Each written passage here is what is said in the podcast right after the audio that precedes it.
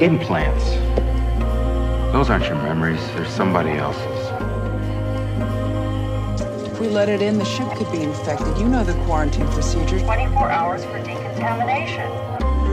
Welcome to Jurassic Park. Cohaagen, you got what you want. Give these people air.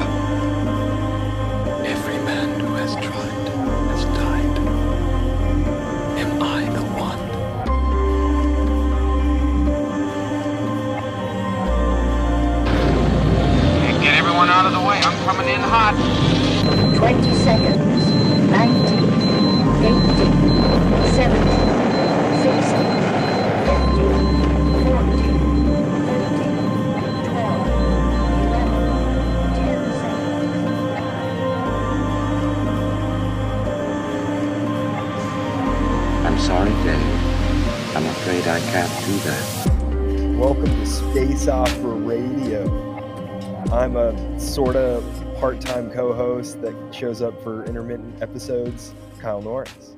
And who are you? Yeah, uh, today I'm Philip Lands, as like most other days. And with us today, the third musketeer. Nathan Lands. Yes. So we got all three of us here today. And uh good thing because we're we're we're at the end of the book. We're finishing book one today.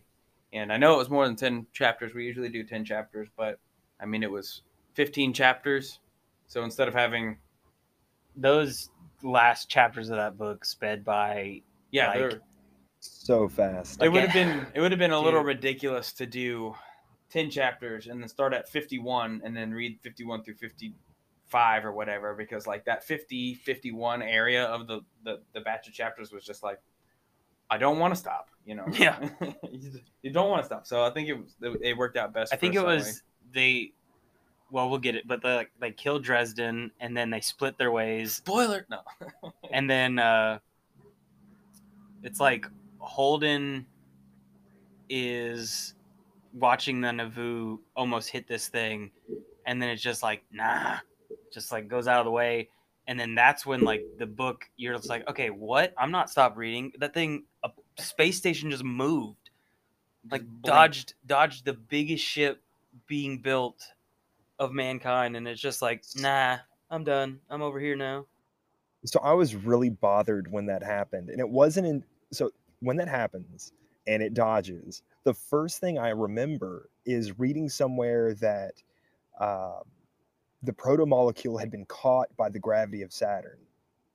And I remember thinking to myself, if this proto molecule is so awesome, like how did it just get caught by a gravity well? And it actually answers that. I think it was on page, it was my page 525 whenever he makes the comment that the payload isn't what steers. It's just a bullet. It's like a frozen bullet just being shot. yeah It's Julie who's steering the ship. And that was just so, so cool.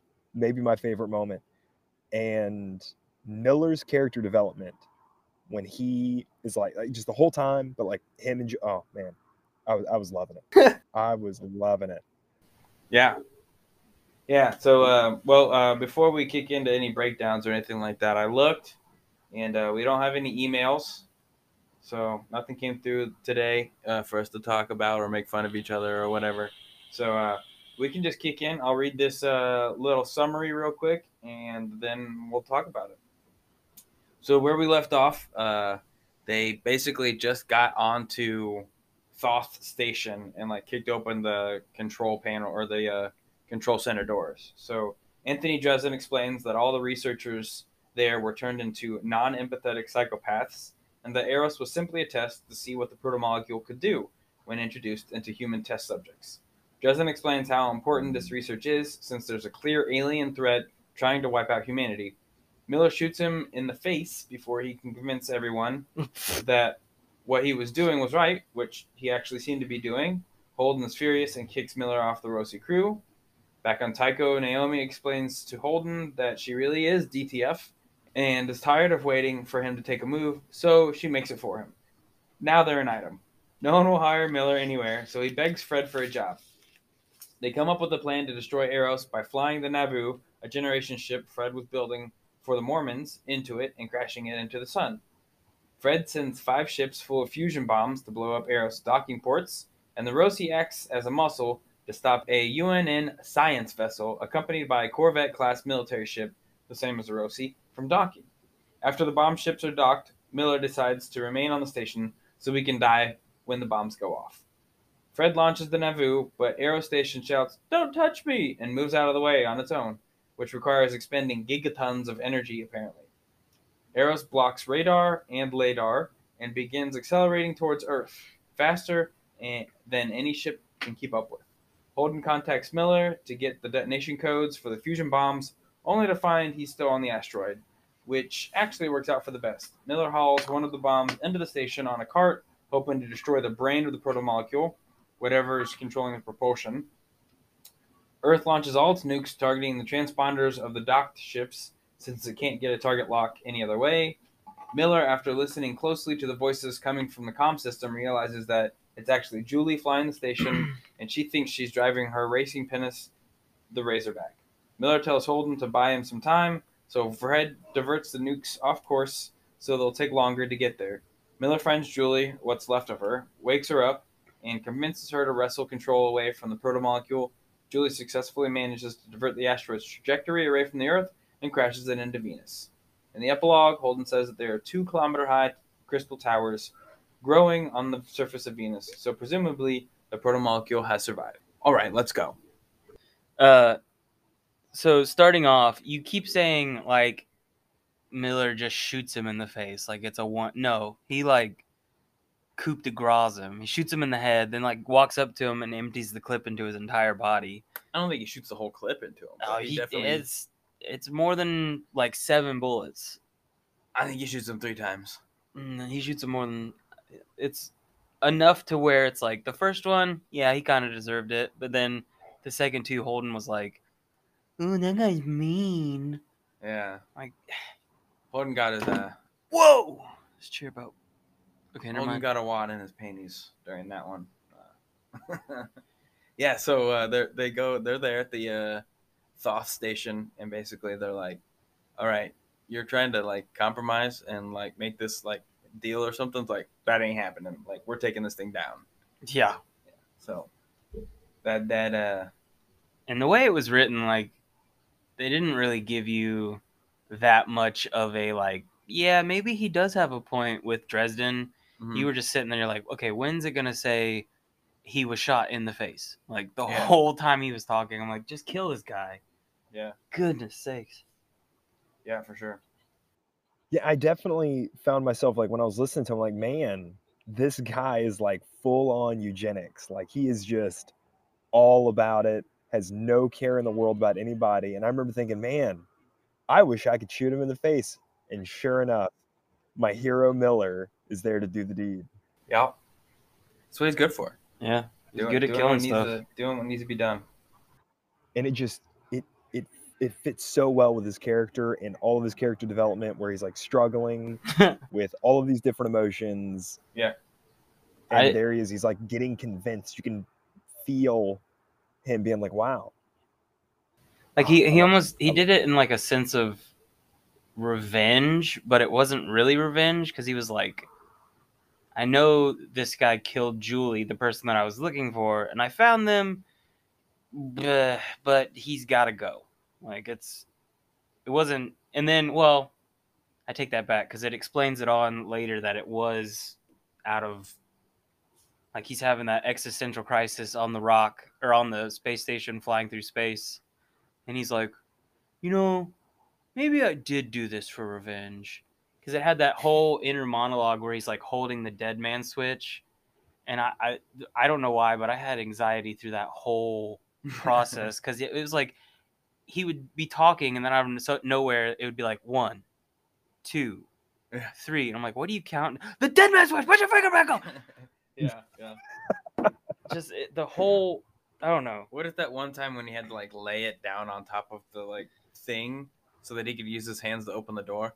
What if like he pulled it out and like the screen was damaged to a way where like he couldn't push the switch?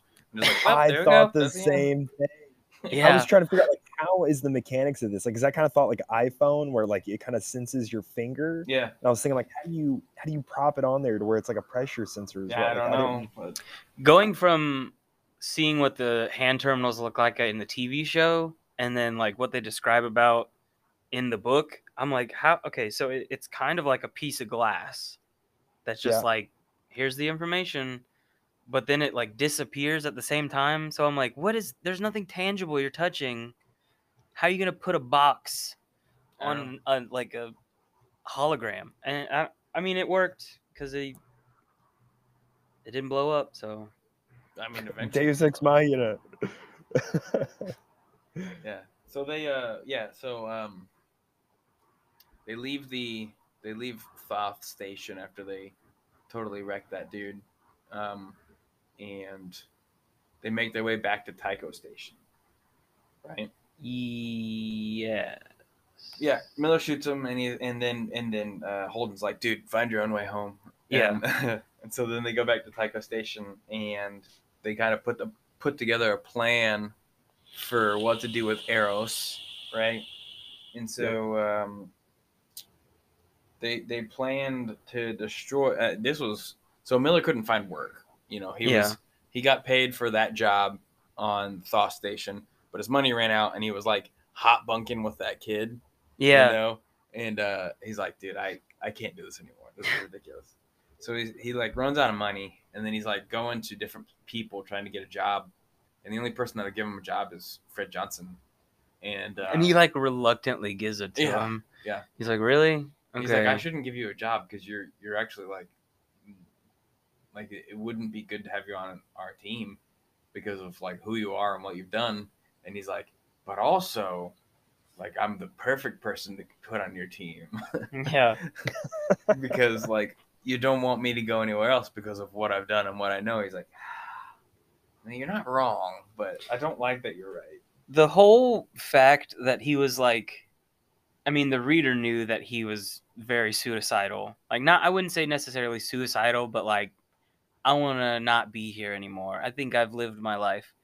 But it, it's weird to think that like all these people that are like, oh, it's Miller, like don't really know like what's going on, and he's just so nonchalant about it. And then I remember um, the part in the book where Holden contacts him, and he's like, Miller, I need your detonation codes for this, that, and the other. And he's like, okay, here they are. He's like, where are you? He's like, um, I'm on Eros.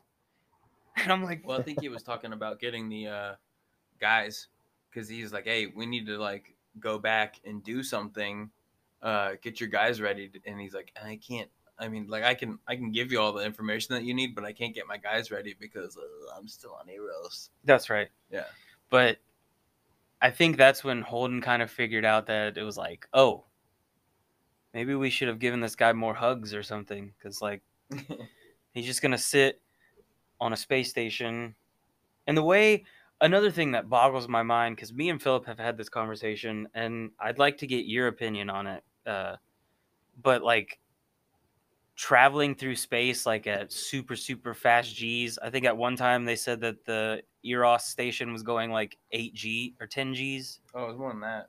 like it was gonna get up to where your body basically just like liquefies Yeah, they were talking. They, uh, I think they were close to like 12 G's when they were chasing it, and Holden like backed the Roci off because he's Yeah. like, but the Roci's only like good up until like 15 G's, and then at that point, like we'd be literally killing ourselves, and so Yeah. there's no reason for us to like continue because it only seems like Eros can is just going to keep getting faster and faster. yeah and he contacts miller and miller's like we're moving like what like i don't even feel it like there's no well he, he's not like we're moving but he he couldn't feel it but he sees the asteroids that they're like flying into like blowing up chunks of the station and i was thinking to myself uh i was like man what if he was just like walking and one just bleh, he's gone I just I, I he know, makes a comment crazy. about that too. He even he even talks about like, oh man, if one of them little small pieces hits me, I'm dead. yeah And then he just keeps strolling along. Like it's just, it's just kind of like a, a a comment in passing, you know. Yeah. Right back to his nihilism, where he's not he's like suicidal but not suicidal. He's like, well, sucks if it happens, but let's keep going. I mean, I guess it just makes my life only what 15 minutes shorter. yeah kind of put Yep. I, in my mind i thought of like that scene from band of brothers when he's like they're sitting all behind in this trench, and a guy puts his head up, his helmet gets shot off. He just picks it down, puts it back on, and he like stands up again. I'm like, no, don't don't do that. Just meteors flying into where you're walking, and you're like, well, that sucks. All right. I hope I don't get hit. Yeah.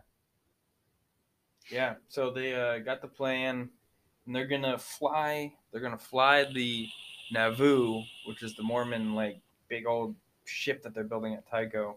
They're gonna fly it and like collide it with Eros, so that Eros doesn't connect with uh, the Earth, right? Mm-hmm. And so like Fred sends people in to like pull people out of the ship because there's people working there and I don't know exactly, you know, what every individual person's doing in there at the time, but like basically they empty the ship and send it on its way. And it's going headed towards Eros and then Eros is just like bloop, you know, like nope. Yeah. And uh, okay, the way they described it in the book, like reading uh when they first see the the Nauvoo, you're like, that's a big ship. That's yeah, that's pretty that's pretty big. Yeah. But when Miller describes it like it coming up over the horizon and it just completely blocks out like Yeah. his entire horizon and he's like, "What is that?" "Oh, I know what that is." And then he sees it just fly by and he's like, "They missed." I was like, mm-hmm. "What?" Yeah. Like the entire horizon was this ship and Eros was like, "No, Yeah. don't." That's crazy. Don't man. touch me. Yeah. So it just it just moves to the left. Like eh, no, just kidding. Don't don't don't just get out of here. And um And once again, he doesn't feel it. right, no, you would think that they would like experience he'd be able to experience that kind of movement, but he doesn't. And I think that's like the beginning of Eros like moving. Yeah. because before that point it was just standing still and then it moved out of the way and then it was just like let's go and then it takes off.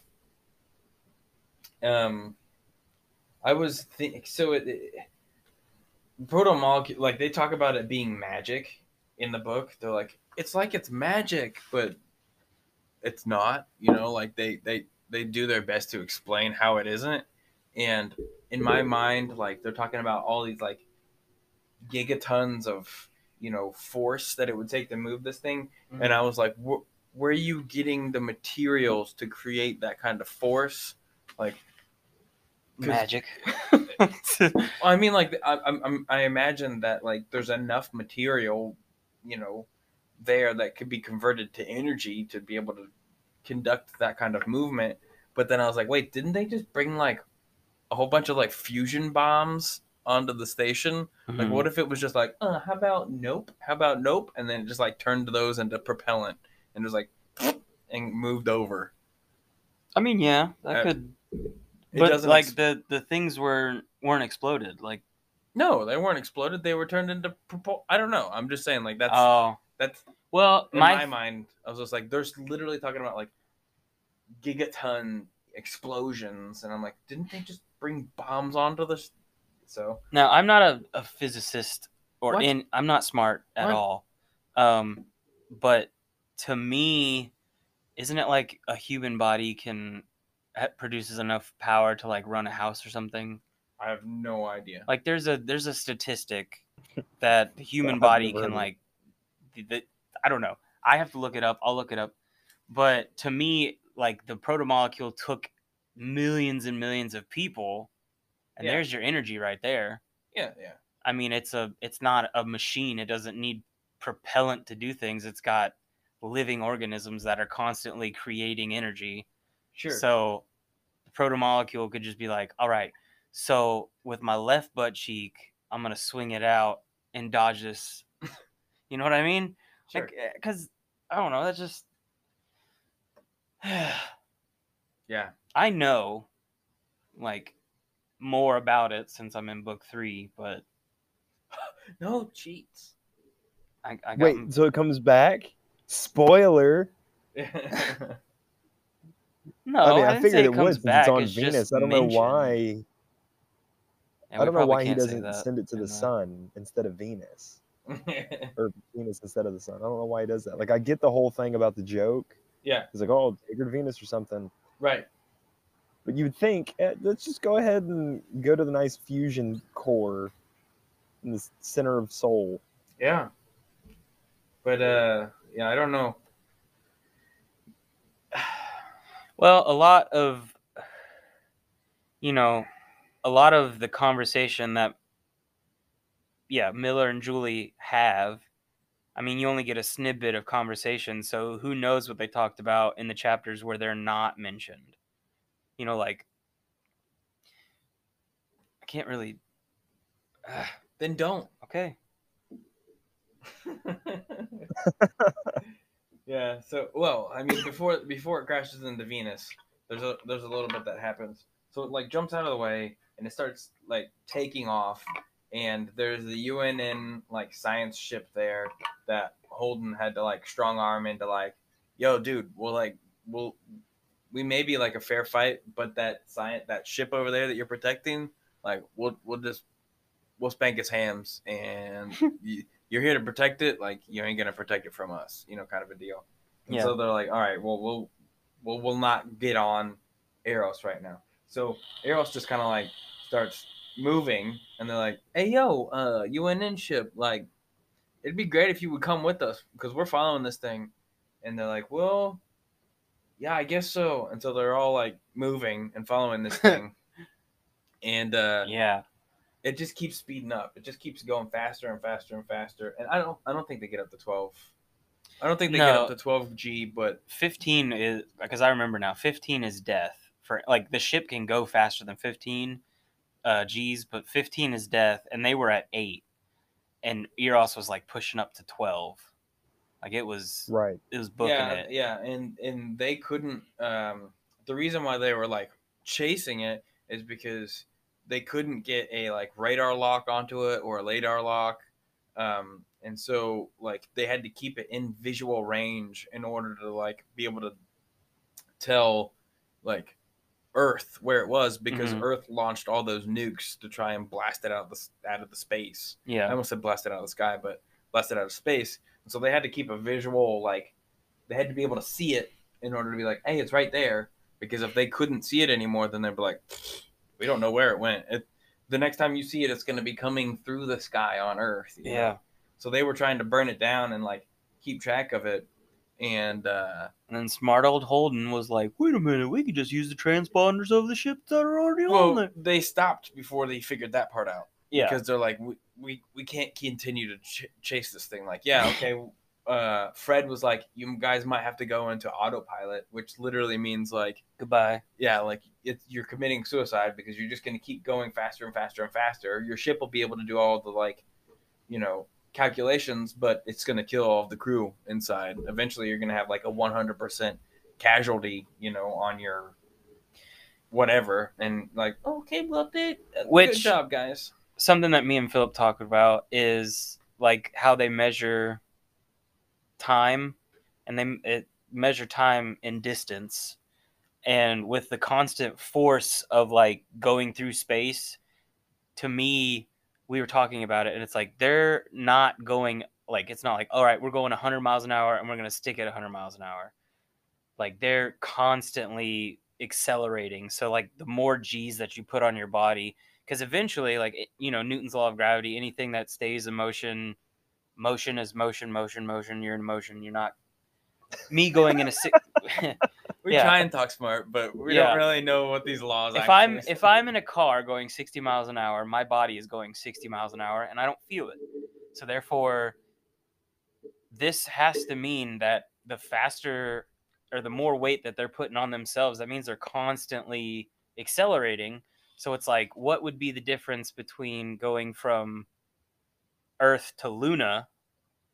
You know there's a time frame right there because you have the earth rotation which are the days and then you have luna to saturn. It's like there's no earth days in space so how are you going to do it? And it, it's i can go on for hours. I'm going to shut up because it's making me upset i'm going to start crying over here I'm gonna start crying. You're gonna make me cry. i don't know space Yeah. So, uh, yeah. So they're trying to keep. And they, uh, the Roci backs off because they're like, it's stupid f- for us to keep chasing this thing. if we Mhm. keep if we keep chasing this, we're gonna die, and we're not gonna do anything to like help. And uh, Holden gets really upset. Like he starts punching the walls and stuff, and like he starts punching the walls before he realizes he's actually like punching walls and stuff. And he's like, if I if there was like a button that I could push to fix all this thing, like you don't think I would push it? You know, because they're like kind of like discussing and everything like what had, what was that going on He's got that. It's my fault. Everything sucks. Blah, blah. And you're like, no, it's a literal alien virus that took over a space station. What? How's that your fault? yeah Like, yeah don't beat yourself up, dude. but uh he he kind of like comes to this realization that uh because when they stopped um the unn ship like turned its transponder back on right? And so like holden was like oh eureka! Like the ship you know like we can talk to uh miller you know who's on this thing so it's not blocking all you know like w- waves and communications it's just blocking radar and lidar. It's like and we have ships that can do that. You know, Yeah. like we have i mean they don't have a stealth ship that can do that but there are stealth ships that can do that. He's like it's literally just going into stealth mode. And it's like wait we got all those ships that are like docked there with the bombs. Like let's turn their transponders back on. Yeah. and so um that's when he finds out that Miller's still on on uh Eros. And they turn the transponders back on. They're like, "Hey, good job, guys! You fi- you figured it out how we could track them down." And so then Earth launches like all its nukes. Yeah. it was like I think Go. they said it was 278 countries yes, something Like- ridiculous. launched all of their ordnance, and I'm like, okay, I'm gonna guess like maybe 10,000 nukes. I don't know. Well, they had, But- they had launched those nukes prior to uh, Holden stopping G's, right? He was chasing it, oh, that's true. it with his lasers. yeah, he was chasing it The so nukes that they could lost. land those. Because uh, he was doing uh, laser targeting, yeah, he was shining. They were shining a laser on it. and that's what was given the yeah. The target. And so it was a big moment in the book where he has to convince the United Nations to give over their tr- the the the codes for the Yeah. nukes, and they were like, "We're not, we're not doing that." He's like, "You're gonna have to do it," and they're like, "We're not doing it." And eventually, because I thought that was the one of the funniest parts. It's like my third favorite part of the whole book, where by the end of it, Fred has access to these nukes. It just by the end of the book, just they just disappear. Right? No one yeah. he has them. but it was a big moment where he has to like do this weird con like he had to convince them. It was crazy. Yeah. Yeah, it's um and then um basically they they take over the nukes and Fred Johnson gets control of these nukes because they're trying to give Miller more time because they realize that Miller was like, "Oh, yo, this is this is my girl. This is my girl who's here on the station who's driving this thing. So we got to He's like, "I want to go talk to her and tell her to like not ram it into Earth. and I think it was Amos was like, "What?" and he's just like, "No, just blow it up. Like you were expecting to blow it up." And so, uh, Holden like asks Naomi, "Is like, hey, is there any way that we can give him more time? It's like maybe like curve the flight of these, uh, you know, rockets or whatever." And she's like, "Well, how much time do you need?" He's like, "She's like." we could just basically give him as much time like indefinitely you know Mm-hmm. and so basically they just keep switching transponders around so that like these ships they're, or the nukes like they're going oh nope they're over there that's oh now it's over there oh now it's over there so they kind of just like do this like long turn but eventually uh For all those who can't see, my brother is standing up in the middle of the room directing where rockets are going. Facts. He's Facts. not standing; exactly he's sitting in a chair, but he's doing rocket hands. yeah and uh The the UN gets very very upset that that's happening, Because- and that's when the Corvette. That's the- all of Earth's like nukes. Like it's all of their weapons, and I think they get more upset that they didn't explode because they they literally rammed Eros into Venus, without using any of the ordnance, and Fred Johnson has like all of it now. Like if he's under, he's got all of these like nukes under his control now, and they're like, "Yeah, I don't like that. I don't. I don't That like that makes sense because like Hey, but he, I'm but he guessing bought these himself were a seat at the table, didn't he? yeah. I'm guessing these were some of the chapters that I was listening to while running because I remember parts and bits of that, but I like I remember thinking to myself, I'm like, I know. Yeah. Okay. So we finished. This is the end of the book, so I can. Yes, this is. And so the, the second part is like when you're talking about like wanting to, to go back and like put all the pieces together, there's something that I'm, I'm still curious about. So in the very first episode, I brought up how weird that I, I thought it was that whenever the uh, Canterbury, they go, they find the uh, uh, the Scopuli, they have this transponder, right? This Martian sort of stamped transponder, right? It has Martian tech and I thought it was weird that it was just booby trapped there. Like you have these stealth ships sitting out there, and you have this weird transponder. What were they hoping for? Why was there a trap? Because obviously, Protogen still had, uh, they were still conducting experiments. Protogen was already sort of like figuring out, okay, hey, Julie's probably over here. She probably escaped this. Why are why did they set the booby trap in the first place? Why did they destroy the Canterbury? What there was nothing on the ship if the stealth ships are sitting out there trying to look at stuff, like try to maybe see if someone's coming back to it so they can get a clue at where Julie's at, that doesn't really seem to make sense to me because they would have scoured the ship, saw that there was nothing there that they could use, and then they would have just destroyed the ship. Why did they set the the transponder? I have an idea. He probably knows. Go ahead. I have an idea. I think uh, Julie Mao sent it there for like a rescue or like, hey, come look at this thing. Like, this is a bad place to be. You shouldn't be here. Look at this. And, you know, wow, because she's a vomit zombie at this point. Well, not really. No, she was She's Like- becoming one. no. Like, as she leaves the Scopuli. How does So- she even get up? No, she gets off the Scopuli to get onto the They abduct uh, her off the Scopuli. that Protogen ship. and put her on. Um, I want to say it's like the Phoenix or something like that. Which is Uh, the the Sphinx or something like that. Yeah, which is the ship that's. Wait, how did she get off that ship? she escaped. Oh yeah, I she thought shut she, down the reactor. I thought she took a escape, not escape pod, but like one of those. Um, I thought she took a ship off of the Scopuli and, and got out of there because she was on her ship.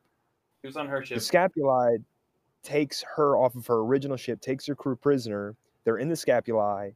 Everything goes crazy because she's locked up in the locker, right? That's the very that's the pro uh, uh, the prologue. That's not on the Scopuli though. the Scopuli is That's her the ship, the ship that the ship that she gets kidnapped from. The ship in the beginning where she's stuck in the locker is the Protogen ship that they're like kidnapping all these people. Anubis. Yeah, that one. She's on the Yeah. Anubis during the uh, Prologue. prologue. Like with the reactor leak and Because you remember, like right, during that right, right, during right, that right. scene, uh, like she goes down to the reactor and like all, that huge like flesh mob around the reactor, and like when when Holden and his team go on to the Scopuli at the beginning, like that's not there on the Scopuli, and so you're like, what the hey? but that that didn't hit me until they started talking about the Anubis. Yeah. Like so the Anubis was the one that had all of the like the the the protomolecule leak in it, Yeah. I guess. And so the Anubis was the one that was parked um, at the uh, little asteroid out in space. You know, that was the uh, location from her hand terminal. Oh wait, no, it was the Scopuli was put out there with the transponder so that they could start the war, so that they could drop. Right. Like, it was baited there so they could distract from Eros. Because Protogen Protogen was trying to like incite a war amongst Mars and Earth and the OPA, so that they had like the ability to run their human tests yeah, in like anonymity. You know, like they didn't Yeah. want anybody to find out, and they're like, "Oh, look, another space station went down." You know, and so like it was like, "Oh, was it Earth that destroyed it, or was it Mars that destroyed it?" Because it's a like it was an OPA hmm you know, Mm, space station. that makes or sense. Yeah. that And so sense. Protogen okay. was like stacking the deck for them to be able to do the Eros X uh, um, experiments.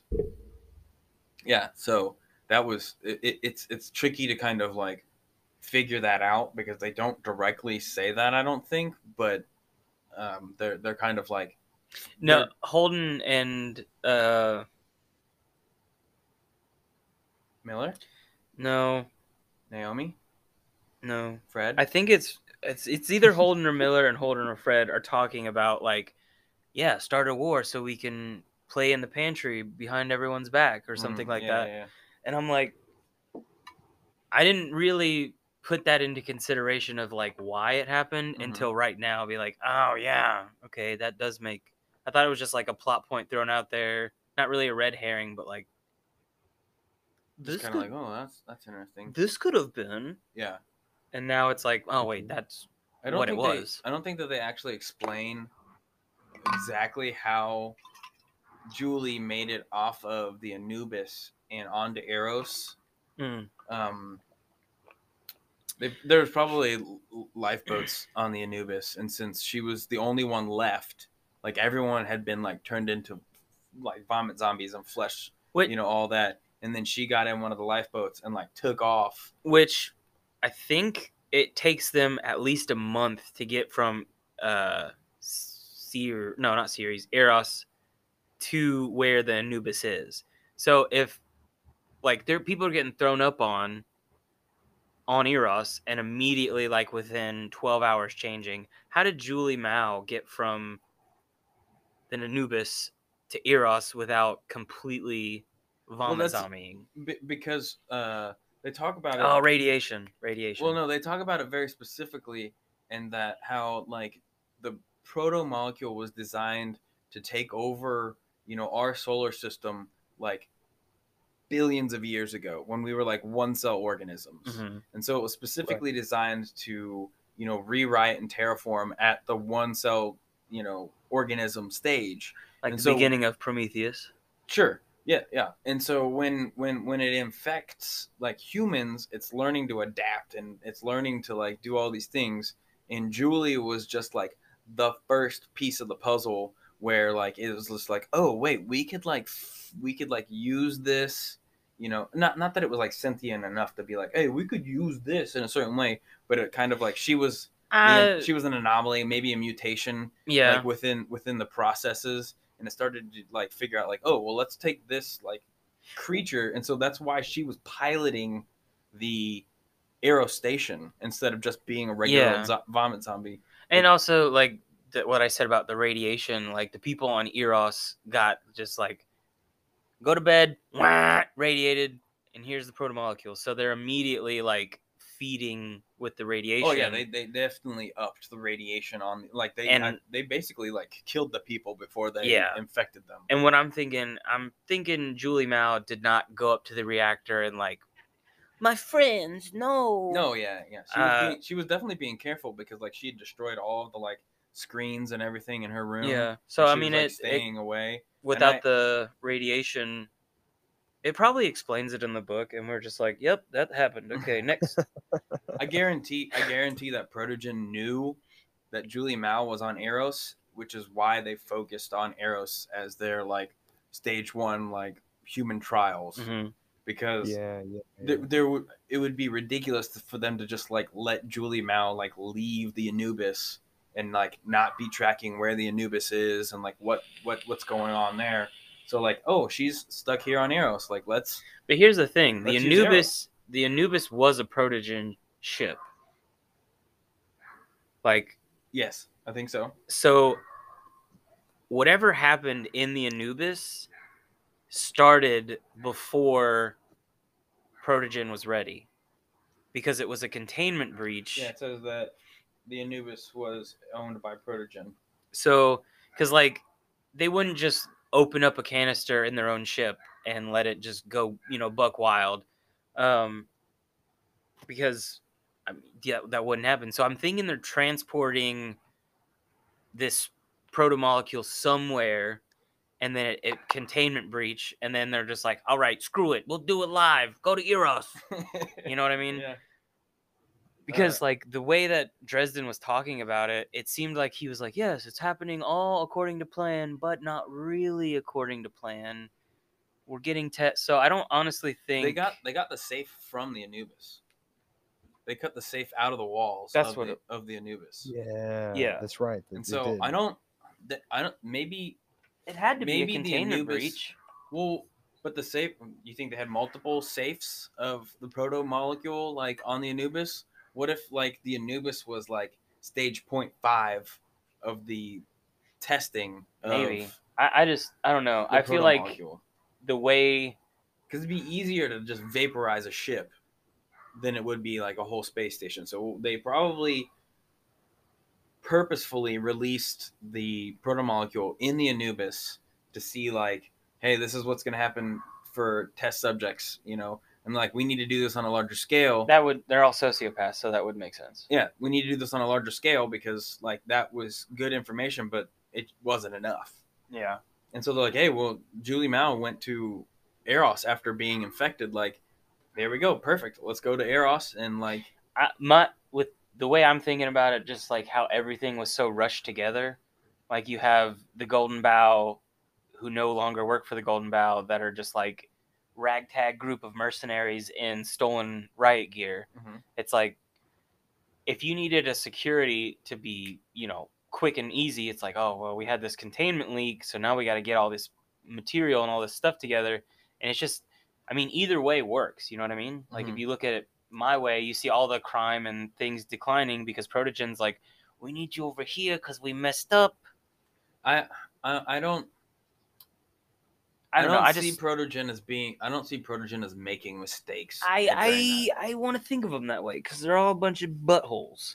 which is exactly why I don't think that they were making mistakes. I think that they were purposefully making, taking the steps to do this because they're huge, you know, they got lots of money. They got lots of money Yeah. and like they're doing some big scale experiments like Protogen's a Earth-based security thing, right? Protogen. Yeah, Uh, They're not a security Yeah, thing. They're like so. more of a uh, but it's science- Earth. It's Earth-based Uh, because that's where let's see. We can look it up. I- Um, it's either it's either Earth based or um, I'm pretty sure it's Earth based yeah, I think because so. But they, they made fun of uh, they made fun of Havelock. that's what his name was. I couldn't. I was what I like, it up- starts with an F, and it does not start with an F. It starts with a P. Favlov. I would just have. It, it's not really a spoiler, but the names in these books, oh my gosh, like you get into book three, from Earth. and like this lady's name is like, "Hey, what's up? My name Volvodolf." And you're like, "Okay, never reading that name again." I mean, it's crazy. Like, yeah, and then they the the expositions of like, here's this guy that will only be in this chapter for maybe three seconds, but he's from Germany. His skin is this color, and this is what he looks like in the shower. And you're like, and I'm never gonna ever hear about this guy ever again. Why did you just give me his entire life story? yeah, Yeah. I mean, it, it brings you a sense of like you're looking at the person, but I, they're like, "Here's a guy. His name is Josh. You won't know him." Like, okay, Josh. Bye. See you. yeah, Don't give me heartfelt. yeah. Well, so basically, basically, the the end of the book one is the Eros crashing down onto Venus, and the, I thought that the scene where like it was like dissecting and taking things apart, like in the atmosphere, Mhm. was like super cool. And uh, I mean, this isn't much of a spoiler, but like that comes out again at some point. yeah. Uh, Who would have thought? Oh, dear. yeah. So that was kind of, not necessarily important, but it was like, hey, guess what? Foreshadowing. So, Mhm. Well, um, I think anyone who reads that, once they see that it's like building a two kilometer, th- like you realize at some point someone's going to try to go down to the surface of Venus and, and do something. yeah, yeah, for sure. The Uh, thing, the I thought there was a twist at the end of the book, and I don't know if you guys are the same, but uh, Fred Johnson is up having this press conference saying he's got the only protomolecule sample in existence, Yeah.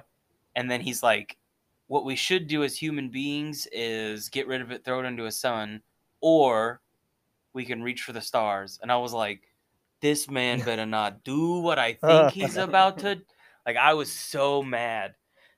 he ends up getting uh, convinced by Dresden. Yeah. Whenever Dresden's like on his monologue, like that's like that's kind of like tipping the hat to hey, Miller was right, shooting him in the face. Like Dresden was a dangerous, dangerous person. He ends up convincing Fred, who is Yeah. now a very dangerous person, Yeah. that hey, maybe we uh maybe let's don't be so responsible. How Yeah. about we uh, do something crazy? I think I think in the end, like when you when you're hearing uh, like Miller and Holden like talk like at the end, even though they don't like ever really apologize to each other, I feel like Holden finally realizes that like Miller was right, Yeah. you know, and he's like, oh man, like, and it's, I think that's one reason why he had like such a hard time with it because he knew that Miller was right, but at the same time, like. He came from it in a totally different way, and the totally different way just like upset him because of how like grounded like Holden's beliefs were on like what's right and what's wrong, and then like Miller does something off the wall that like just out front appears to be like totally wrong, but in the end ended up being like Yeah. that was the right decision. It's him he uh, holden and naomi are having this like heart to heart thing and the whole gist of it is basically naomi being like but was he wrong? Yeah, and you're just like oh my gosh she's trying so hard not to be like quit being a righteous little turd. Like this man killed millions of people yeah, and he got shot in the head right, like he deserved more than that but yeah, and then finally what I thought holden was, was like really i guess you're right all right. You let me Is put my the lips very- on you whatever. So at the very end of the book, like after the chapters are over, after the the epilogue, hmm there's sort of this this question answer thing where they're talking to the authors about the book. Hmm and he even explains how he wanted holden to be this idealist. Yeah. someone who was who who uh, didn't want to do any wrong a very righteous sort of person. And he talks about miller. He wanted miller to be the very down to earth like the realist almost a nihilist.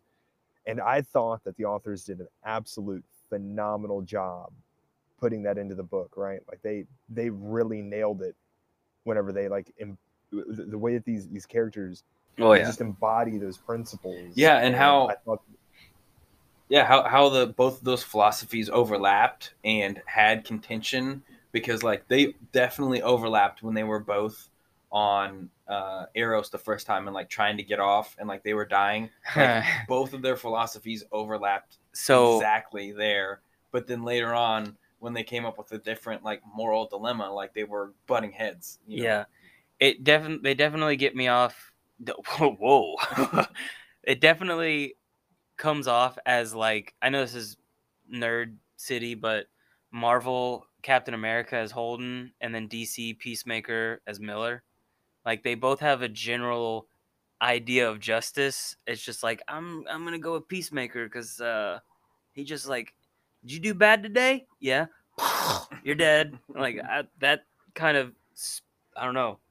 But it, it's just like Holden is such a Captain America, and I hate him for it. oh my god! Like Chris Evans, Captain America. Yeah, yeah, for Facts. sure. All right, so I mean, I think that's the uh, end of book one, man. We got all the way through book one. Woo! Yeah. So I know Woot woot. you you've you're in book two, and Kyle, I, I'm pointing at Nathan when I say you're in book two, and Kyle, you're in book two as well already. Uh, I'm in book three, Yes. son. well, I know that's that's what I'm saying. So Oh. we have we have we have options now. Um, we can go in and read the uh, Butcher of Anderson Station and do that for our next podcast, or we can just jump into book two. I'm Uh, i'm good with either I, on the flight home. I'm gonna listen to Drive and Butchers of Inter. You won't actually because there's not an audiobook for either one. Oh my gosh! Then I'm gonna have to read them with my eyeballs.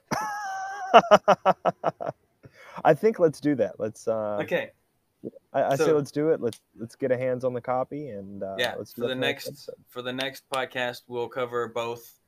I mean, Drive is. Uh, I'm looking at it here, and Drive is technically book two point seven, but I, for the life of me, I can't think of a single thing that's in that story. I mean, it's like seven pages long. There's nothing in there that's going to spoil book 2 I'll I'll read it Don't do it. and let him you him gotta know do if he them in can. order. Do them in order. Let's do the Butcher of Anderson Station, book two, and then we'll do Drive. okay, that's fine. Okay, that's yeah, fine. Because uh, Butcher of Anderson Station is like 35 pages or whatever. It's pretty short. We might have a short podcast next week. No big deal. I'll I'll be the uh, I'll be the idealist here. We have to follow the rules. All right. Okay. Sounds good. Sounds good. I've broken I've broken him. Goodness, real hard. Hey, we're on. We just finished chapter. Uh, we finished the first book. I'm almost done with the third. Yeah. Yeah, so uh, that's what we'll plan on doing. Um, so the next episode that we come out will be, I don't know, episode six, and it'll be Butcher of Anderson Station, and then right after the Butcher of Anderson Station, we'll jump back into book two, and we Too will easy. read um, Caliban's War. So, all right. Um, obviously, Leviathan Wakes. The names of the books are supposed to be kind of like, hey, here's here here's like an idea of what it's about. Leviathan being the proto molecule wakes, it wakes up because that's what the book's about. hmm Caliban's War. Caliban's a character from Shakespeare, for those of you who may or may not know. So if you look up who Caliban actually is and like Caliban's War, will kind of give you a brief glimpse into what book two will be about. That's not a spoiler at all. Well, But uh, if you're if you're curious about the m- meaning of the uh, of the names, I so mean- after you yeah. read book three, or before you read book three, Abaddon is like uh, Abaddon, Abaddon. You know, depending on how you want to pronounce it, it's supposed to be some kind of like abyssal, you know, hellish demon, or you know, a devil or something like that. So, mm, like the Devil's Gate, whatever. That's kind of the I name want of you to three. stop talking, man. I can't wait for that spoiler episode. I'm about. Oh, Yeah, okay. pee All my right, so, pants uh, off, man. Yeah, we're get we're getting close to our time limit here, and uh, we we will uh, yeah, we'll catch back up next episode with uh, Butcher of Anderson Station. Whoop. Yeah. So hey, if you want to uh, send us a send us a comment. Hey, uh, we're on all kinds of different format or uh, platforms now.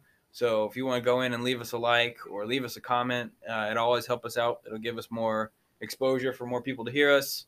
Um, I mean, like we were Nathan and I were looking at it earlier today. We got people all over the world uh, listening to the podcast right now, which is pretty cool. So uh, if it's not written in English, it, it, it might be a little difficult for us to understand it, but we'll do our best. I can, I can speak some German, so I don't know how much you can speak would be good enough. I mean I can read it. We'll, we'll see. Like I can't form Somebody- sentences. Somebody, we actually have like a certain like nine percent of our listeners are from Germany. So if one of those individuals wants to send us an email, I'll be like, "Here you go, Nathan. Yeah, Try it out." So, Google Translate. Boom. All right, so uh, yeah, man, this has been uh, this has been our, our, our, a great episode, a great book, and uh, man, we're looking forward to doing some more podcasts for you guys. Um, Too easy. Yeah, hundred percent agree. anything else from you guys? No, I'm No? good. Awesome. All right, well, uh, you've been listening to Space Opera Radio. I've been your host, Phil Lands. I- I'm your part-time, sort of, kind of, whenever I can, co-host Kyle Norris. And I'm here. I'm Nathan Lance. all right, guys, we'll catch you next week.